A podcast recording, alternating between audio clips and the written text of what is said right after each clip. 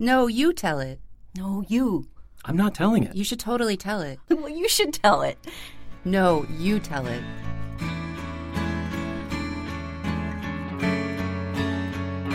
No, You Tell It is a series that switches up the storytelling. So each performer writes a true life tale and then, switching with a partner, performs the other person's story, giving everyone involved the chance to share their own stories and experience someone else's.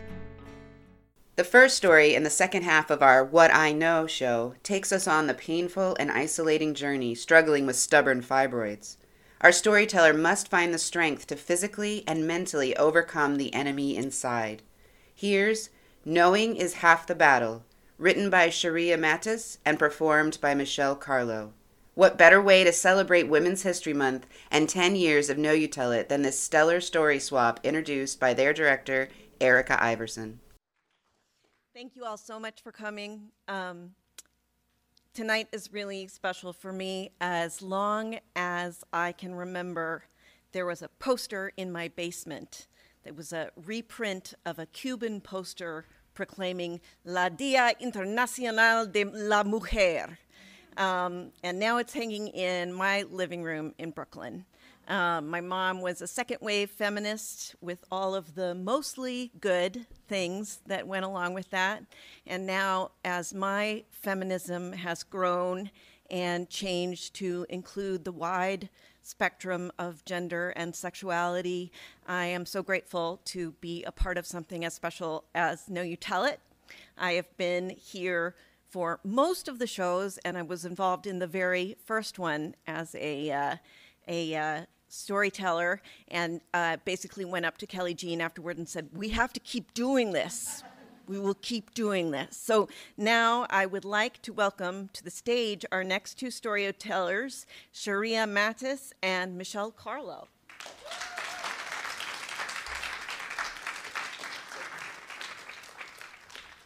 Sharia, you get to join me here. Hello. Hello. Hello. After doing two story meetings on Zoom, we finally got to meet each other yesterday in person. Yes. So exciting. So I know it's a bit of a cliche, but you are a woman in comedy. Yes. Do you have a story about either a triumph or a smackdown, as as uh, my college friends used to refer to it, the Heisman?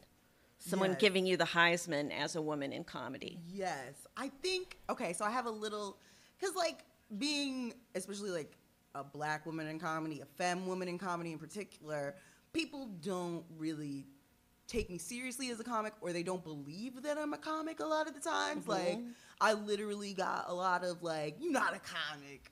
You're not a comic. Like, I could literally be on stage telling jokes, and somebody's going to be like, wait, you a comic? Like, yes, that's what I'm doing. Um, so I got a lot of, like, I got a little, like, bullying from the from the broke dusties in the comedy community. and, like, and one particular broke dusty outside of the, the Grizzly Pear, I mean, Hannah knows that's, like, the worst place. It's, like, the butthole of New York comedy. and, like, like, I got, like, really, like, bullied, like, like, really, like, in my face bullied about the the fact that I even wanted to, was a comic. And then um, months later, I started winning competitions, and I started getting, like, booked more, and I saw one of those, the worst broke dusty on the train, and I was drunk. Um, and so I basically just told him about himself. And yes. It was and we're beautiful. Glad you did. As you should, as you should. Well, we're excited uh, to hear your story, Knowing is Half the Battle, written by Sharia Mattis and read by Michelle Carlo.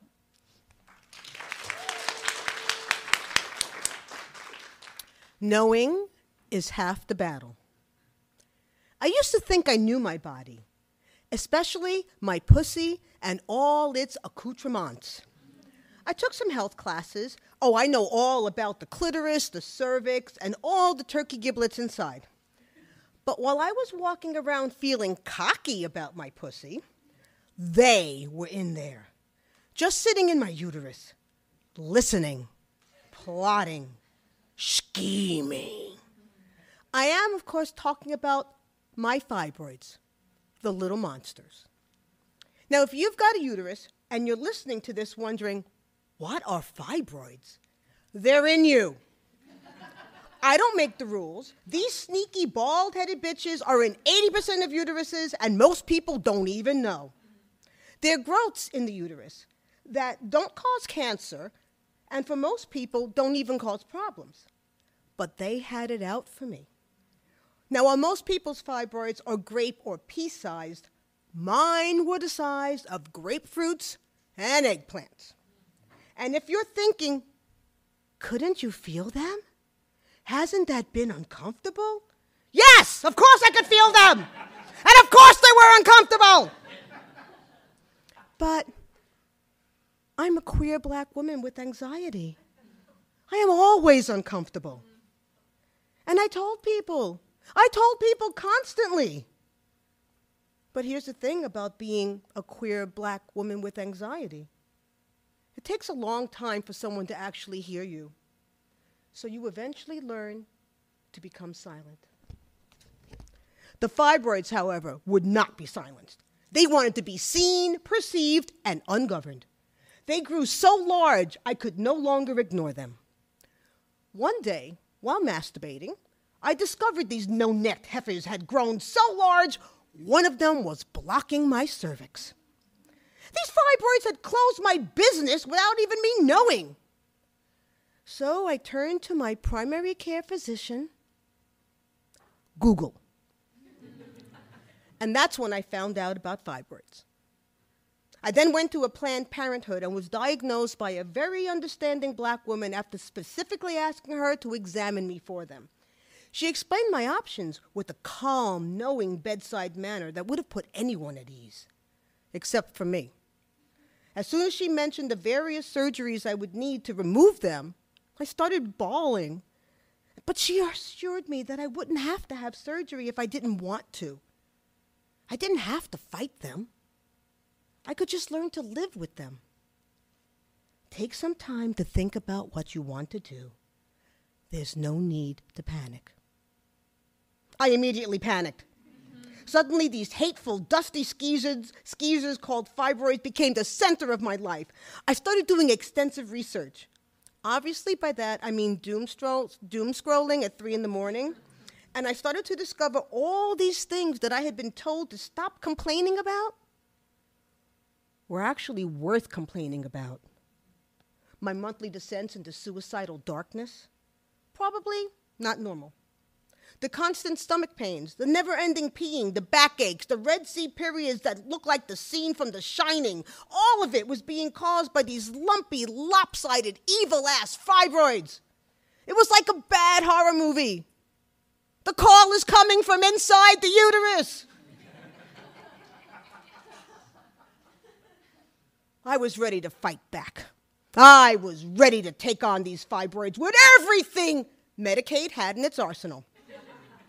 Then the pandemic hit, and suddenly it was just me and my knock-kneed, no-upper-lip-having-ass fibroids, stuck in the house, no doctors to help me fight them, and a whole lot of apocalyptic stress. They got bigger, and I would say stronger. And by the time COVID restrictions had eased up enough to go to the doctors again, them bitches were on their Hulk shit. The doctors tried everything. I had multiple M R Is where I would hear doctors talk about my uterus like she wasn't right there in the room. They called her gigantic, warped, stretched, extremely large, and just reckless. My uterus is from Bed-Stuy, all right? So I know she wanted to take off her ovaries and fight them. I was given a hormone called Lupron, which gave me menopause symptoms, but did nothing to shrink the fibroids. So I was just walking around, sweating and crying, and still filled to the brim with these doofy-looking balls of misshapen pussy meat.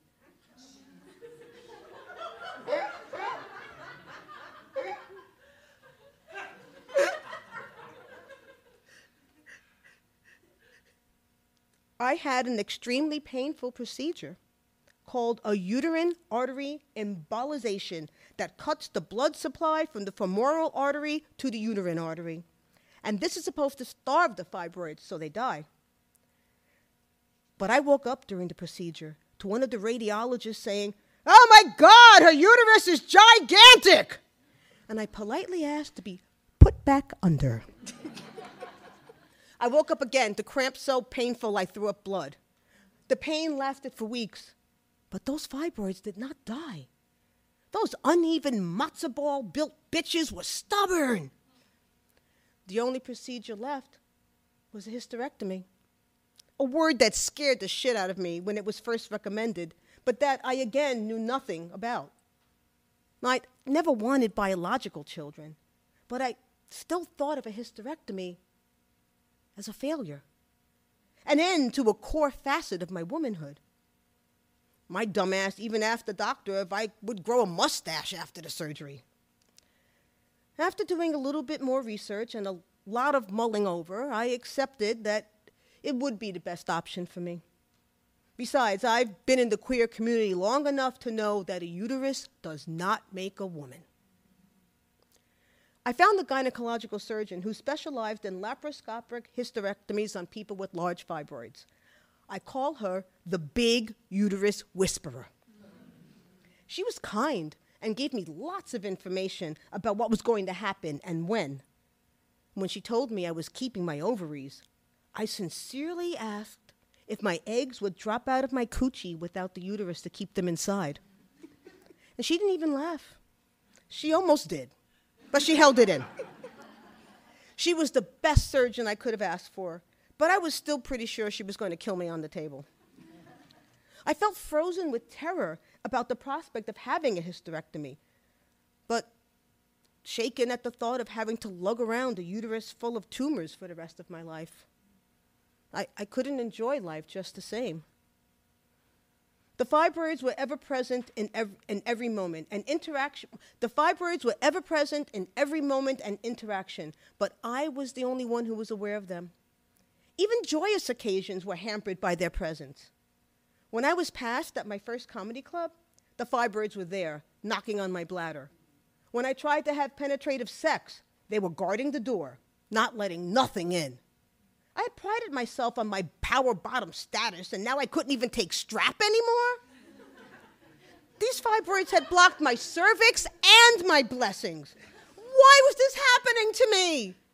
I wanted to fight my fibroids, but these hoes were beating my ass. I knew if, if there was anyone to blame, it would be my mother. And in a way, I was right. Fibroids are hereditary.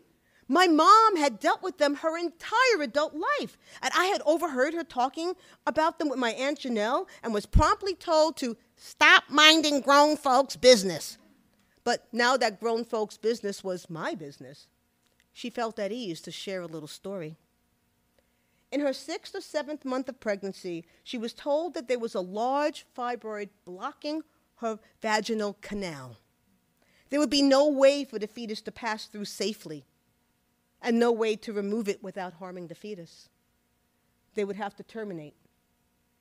My mom was heartbroken, but just before the termination date came, she felt sudden, sudden, throbbing, unbearable pain. She went to the doctor, who discovered her little fetus had grown some big-ass feet and kicked that fibroid right out of the way. And that fetus was me. And be you can clap. I, I think that merits clapping. That's, that's like some superhero stuff. And before you ask, yes, that was extremely painful for my mother. My bad, Mom. But I was born, and now I pay bills and cry in the subway. The point of this story is, this struggle with fibroids was not new. This is an ancient blood feud. I've kicked fibroids' asses before I was even born, and now I need to do it again. I wish I could tell you that this story of fetal triumph inspired me to stomp into the operating room ready for battle, but that would be bullshit. I was terrified. I walked into the operating room like it was the Green Mile. I sobbed right up until they knocked me out for the surgery. It was a six-hour procedure that required two surgical teams. Apparently, one of my fibroids was clutching my appendix, so they both had to go down together. Some of the surgical tools ripped up my vulva as they were pulling those hard-headed, yuck-mouth fibroids out of me. They had to give me so many stitches. My pissoir looked like Frankenstein's head. But those ashy-toed, knuckle-looking-ass fibroids were gone. Victory was mine. Yeah. Clap to her, not me. At my follow-up a month and a half later, I had one thing on my mind. I wanted to see them. I wanted to look those fibroids in the eye and tell them they had lost. My doctor showed me the picture she'd taken after the surgery. There, on a little blue sheet, were my uterus, my tubes, and those backstabbing fibroids. I stared at them, hoping to feel like a victorious conqueror, but instead, I just felt a little bit sad. Uh, have you ever had a mouse in your apartment? The little bastard's been keeping you up, eating your food, and dropping plague turds all over your house for weeks. And then, one day, you catch him. You look at him in the trap, struggling desperately to escape, and you just feel sad for him. You realize he's not the enemy you've made him out to be in your mind.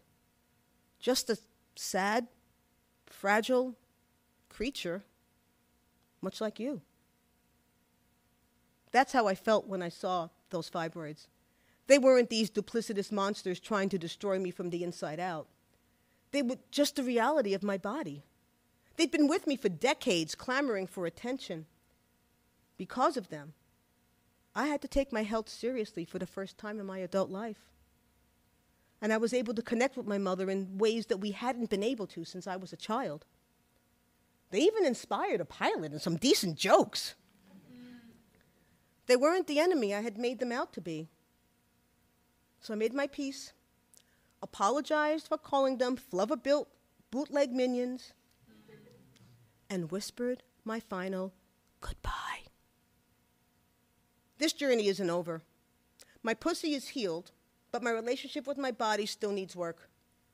I have to give myself time and space to reconnect with myself after the trauma of two surgeries and a bunch of hormones. I've got a lot of healing to do, but I'm ready for it. So if you're listening to this and you have fibroids, which you definitely do, I don't make the rules, go talk to your gynecologist. Give those knock-kneed, bloated bitches a big old hug. And then kill the shit out of them.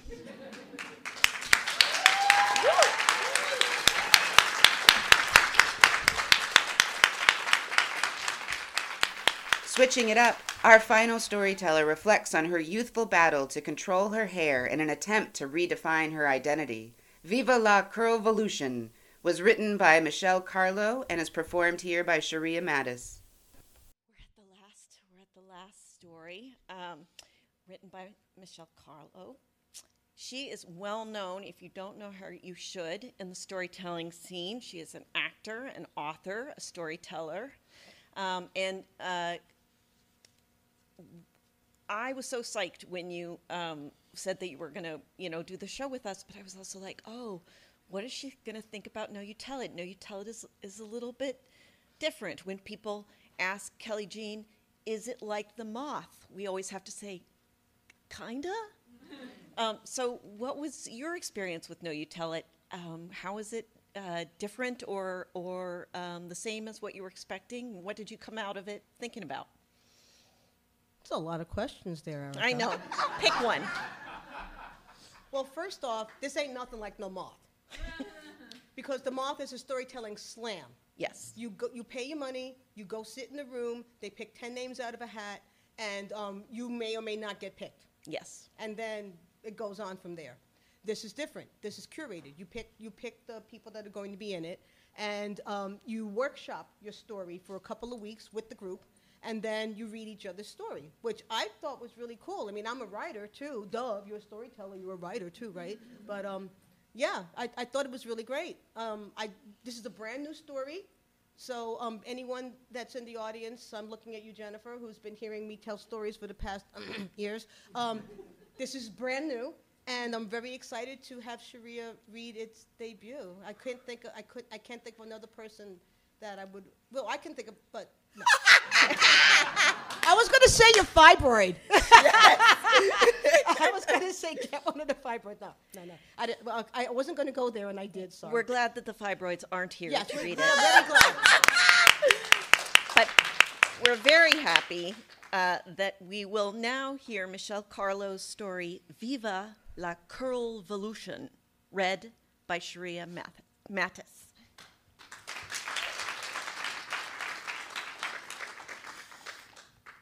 Let me not cry, sorry, let me, you read the shit out of my story, let me do you justice. Okay. Mwah. Viva la Curlvolution. In the nineteen seventies, my family survived Vietnam, hippies, black power, gay power, women's lib, and the infamous nineteen seventy-seven New York City blackout. But sometimes it seemed my family would not survive my favorite aunt, my mom's youngest sister. Her name was Marisol, but I called her Titi Dulce, sweet auntie. And for some in my family, she was un troublemaker. On the outside, she was like most Latinx women of her generation. She married young and had babies, but she also had another calling: to raise the political consciousness of our family.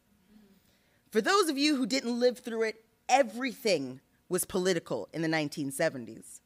The number of your P O W bracelets, the height of your platform shoes, and the texture of your hair, especially the texture of your hair. In my large, proud, and sometimes quite loud Puerto Rican family, you'll find light beige, darker beige, brown and darker brown members whose hair ranges from pin straight to afro texture. And back in the pre-hippie early nineteen sixties when I was born, it was not uncommon that instead of asking if a new baby had two eyes, ten fingers, and ten toes, the burning question would be bad hair or good hair. But all hair was good hair to Titi Dulce. Straight, curly, coily, and everything in between, even though her hair manifesto didn't always sit well with my family. One night after coming over, she went to say goodnight to my mother, found her in the bathroom wrapping her hair, and said, "Lucy, I can't believe you still wrap your hair in those orange juice cans every night. This isn't nineteen fifty, you know? Women have choices now. Keeping your curls is an act of protest. You don't need to look more American. We are American." And she tossed her mane of thick, naturally wavy, natural chestnut brown hair and left. "Easy for you to say," said my mom to the closing door. That was the summer I turned twelve, when either hormones or Watergate turned my acceptably wavy, light brown, light auburn childhood hair into a tangled bush of wiry orange frizz. No comb could go through it without a half bottle of herbal essence conditioner. I could have picked it out with an afro pick, were I allowed one, but that implement was forbidden by my mother, whose only sign her father was half Afro-Latino was the jet black, tightly coiled, silky hair she wrapped and ironed into submission daily. As for me, my orange bush was gathered every morning into a tight ponytail, circled with a perimeter of barrettes and bobby pins in a futile attempt to tame the frizz. No one in my family had hair like mine. And when I started to go to school again, I found out no one else did either. In those days, public school went from grammar school, K through sixth grade, junior high, seventh through ninth, and then high school. And while the tr- transition from grammar school to seventh grade can be difficult for some kids, it was worse for me because of my hair. I remember Tina and Niecy, Black Pride besties from the projects, who treated me as their pet project. They'd take turns trying to pick out my hair in the locker room before gym class, saying, "Look, it's almost like ours." And then there were Marie and Antoinette, Sicilian-American twins with very curly hair who at lunchtime would comb out what Tina and Niecy had done and braid me, saying, "Look, it's almost like ours." I accepted their attentions without protest because Tina and Niecy kept razor blades in their afros, and Marie and Antoinette had penny rolls hidden in their scarves. After all, this was the Bronx. So once again, I was almost like everybody and exactly like nobody, just like it was at home. Then one day, after school, Titi Dulce came to pick us up for a shopping trip and found my mother once again struggling to get my crown of shame subdued enough for public consumption.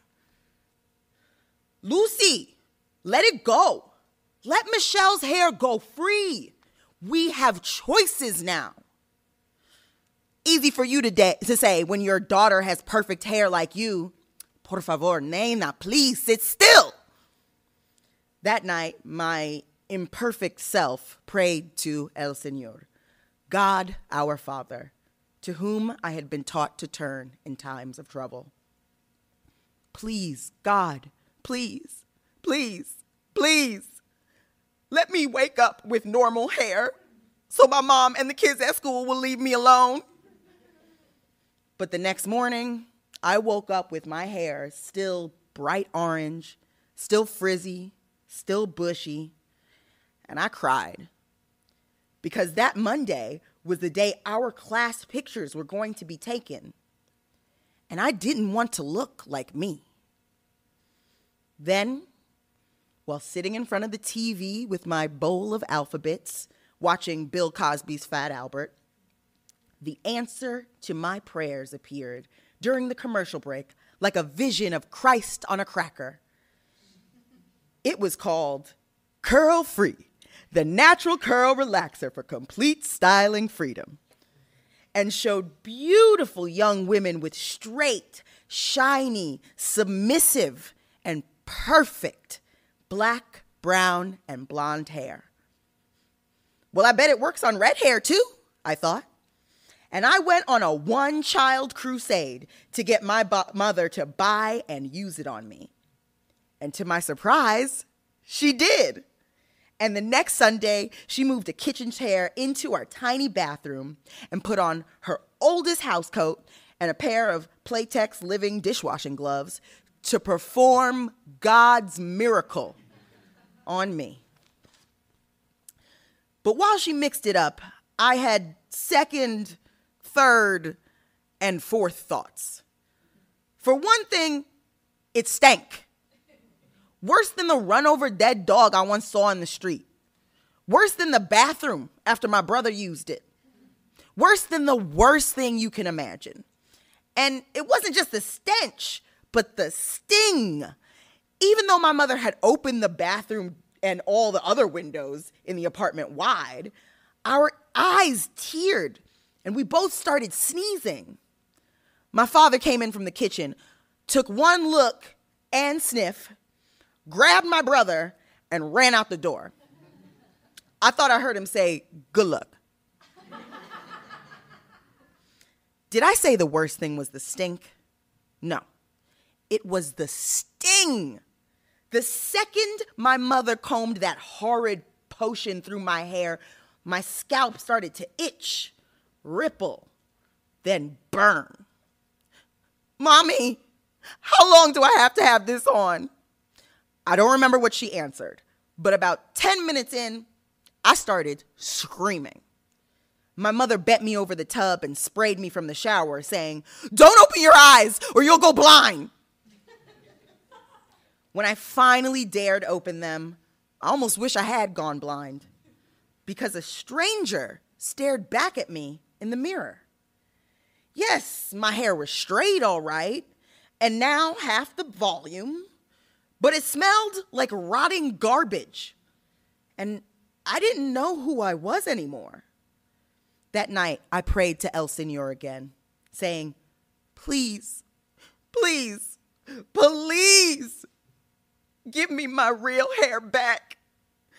Only El Señor was apparently on holiday, because when I woke up, I was still a smelly, straight-haired stranger. And I cried again. No matter how many times we washed my hair that weekend, or how much Shalimar perfume my mom sprayed over me, the malodor still lingered. And when Monday came, I had to go back to school and take my picture. But before the pictures was gym class, where Tina and Nisi looked at me in shock. What did you do? You look white now. Mm, my mom made me, I said. I mean, what could I say? That I brought this travesty upon myself?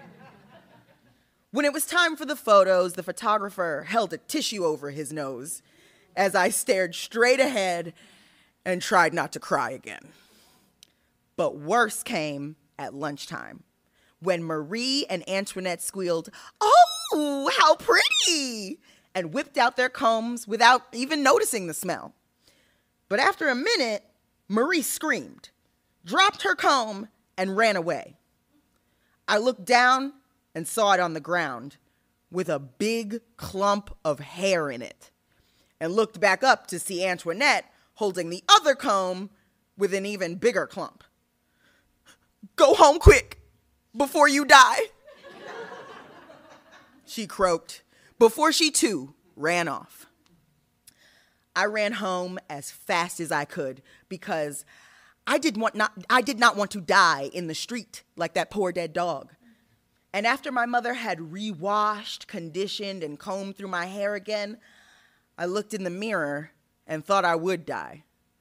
My once shoulder-length hair was now patchy and asymmetrical, ten years before I would wear a similar style as a defiant art student. We have to cut it off, Nena. It's the only way. So out came the good scissors, and by the time my mom was done, I had what people called a pixie, or close enough. I went back to school, the stink finally faded, and within two weeks, new hair started to grow back in. Still wiry, still curly, still orange, but never again at that volume level. And no one played beauty parlor on me ever again. It was a miracle. And another miracle happened. My mother finally stopped fighting with her hair, somewhat, and started using a new Conair blow dryer to create soft waves where once tight coils had been. And when Titi Dulce came over next and saw my mother, she nodded her approval. When she saw me, she didn't even blink. She just hugged me and said, all revolutions have to end sometime. Choices have to be made. Sometimes it's not easy, but I'm glad to see you're finally making your own. My mother is now in her eighties and wears her soft white hair completely natural. Titi Dulce is in her seventies. She recently chose to stop dyeing her natural chestnut hair and can't wait until it grows back real. As for me, my hair is still just like me, almost like everybody, exactly like nobody, and it submits to no one. Thank you.